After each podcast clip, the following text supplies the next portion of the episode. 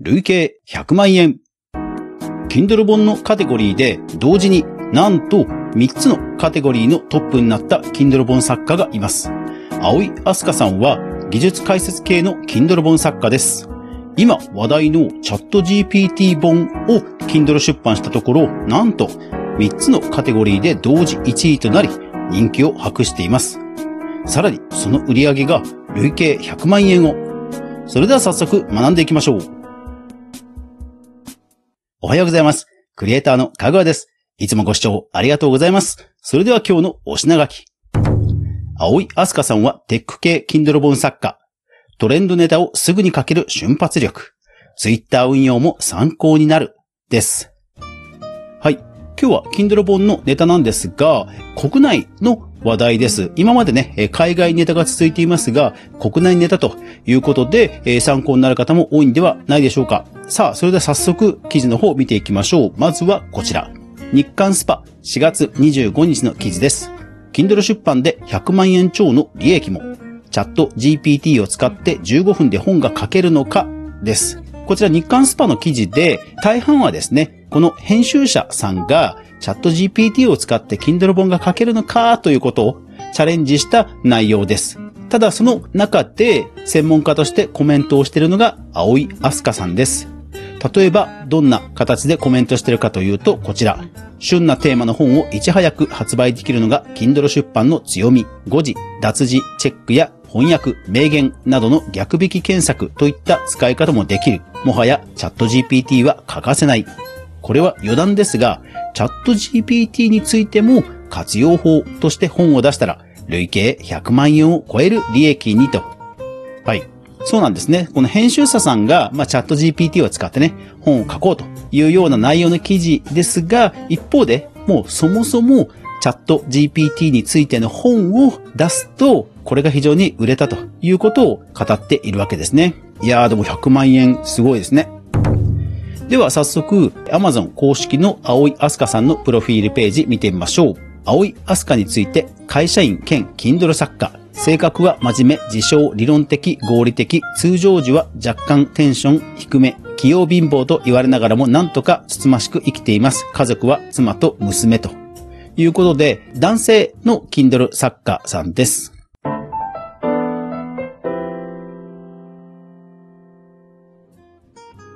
では、葵さんの Kindle 出版見ていきましょう。えーもう、プロフィールにも書かれているように、Kindle 本をですね、すでに18冊、現時点で書かれています。さらにすごいのが、チャット GPT 本についても、もうすでに3冊書かれているんですね。超実践的活用法、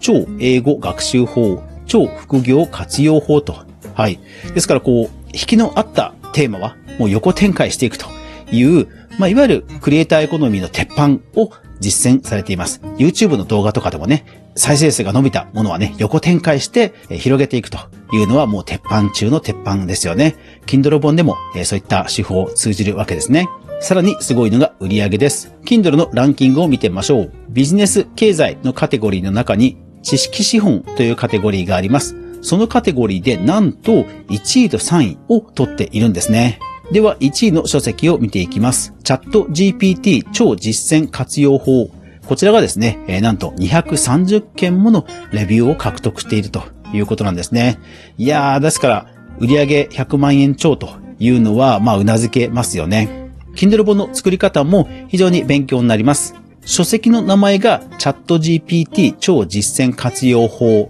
で、サブタイトルが GPT-4 対応版ビジネスシーンにおけるマジで使える利用法21使い方入門教科書初心者利用法をチャット GPT IT テクノロジーかっこ AI 技術テクノロジー人工知能と。はい。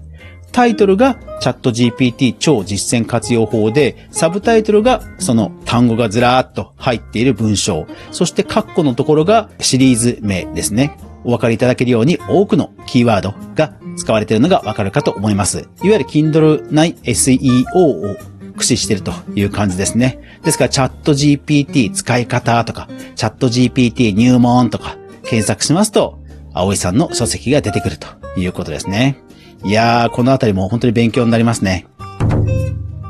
そして、えもちろんですね、表紙も非常にパッと見で、えチャット GPT の本だということがわかりやすい画像が3分の1を占めて、残りの3分の2はチャット GPT の本だということをドーンと、えしっかり文章で書かれたキャッチ力のある表紙になっています。いやー、勉強になりますね。そして、葵さんはすでに18冊もの Kindle 本を出されています。ですので、え出版された後に、Kindle の機能である A プラスという機能を使って、非常に読み応えのある概要欄を作っています。そしてその概要欄に今までの書籍もずらーっと展開されていて、えさらに他の書籍も読みたくなるというような、もう本当に鉄板中の鉄板の作り方をされています。とても勉強になりますね。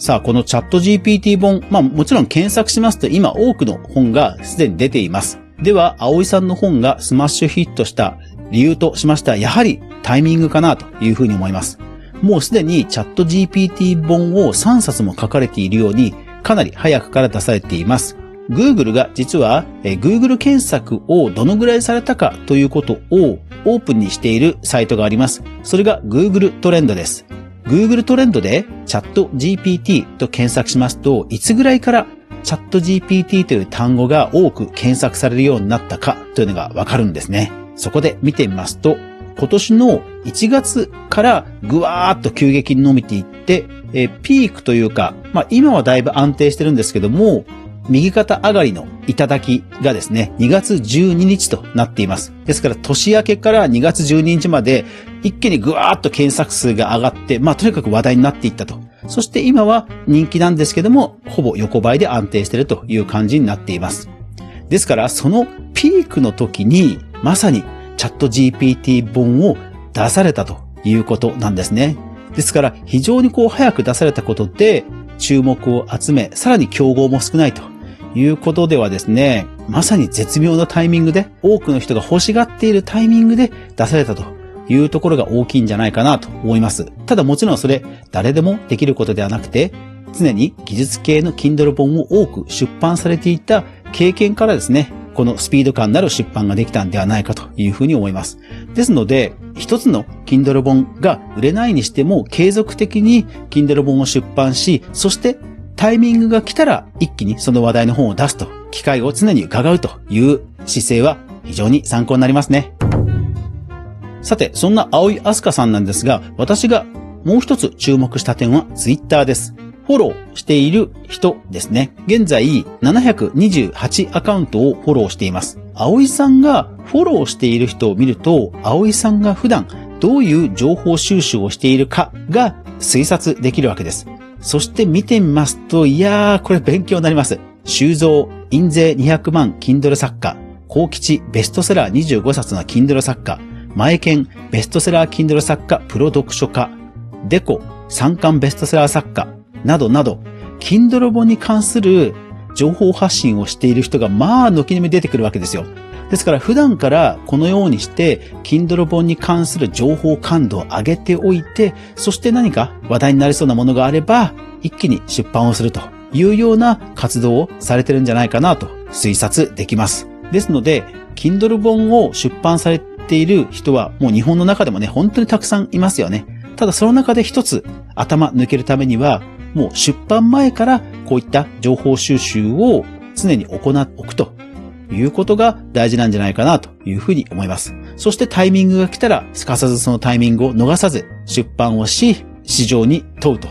そしてまあ反応があれば続編をどんどん出すということがですね、国内市場で大事なんじゃないかなというふうには思うわけですね。いやー本当勉強になりますんで、ぜひ皆さん、青井あすかさんチェックしてみてください。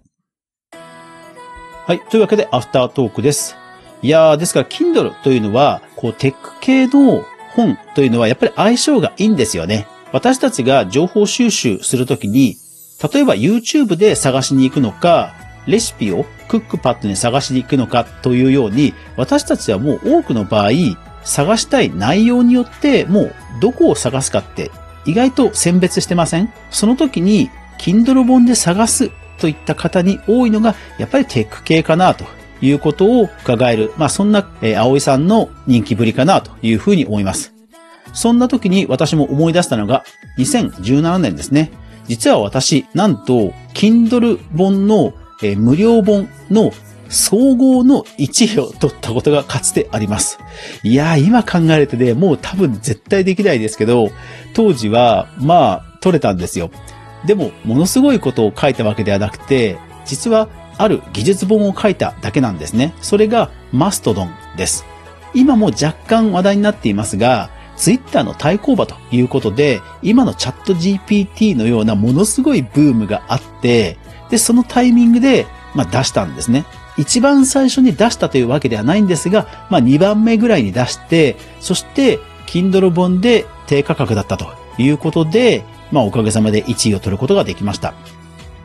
例えば、クラブハウス、チャット GPT と、テック関連の話題になるテーマも、不定期に出てくることはありますが、まあ、年々ね、競争率は上がってくるので、本当に運はやっぱり大きいんだろうなとは思います。ただ、今回の葵さんのように普段から定期的に出版をすることで、いつか神様がそういうチャンスをくれる時が来るんじゃないかなというふうに思います。Kindle 出版、お互い楽しんでいきましょう。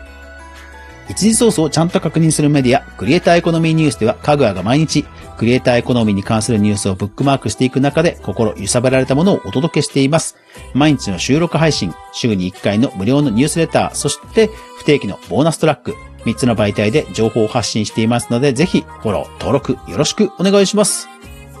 よく、老後に2000万必要と言われていますが、調べたところ、その根拠としては、基本は厚生年金と、国民年金ではなくて厚生年金というところ、今日知りました。いやー、稼がないと辛いな。というわけで、ゴールデンウィークもあと少しですね。皆さん楽しんでいきましょう。いってらっしゃい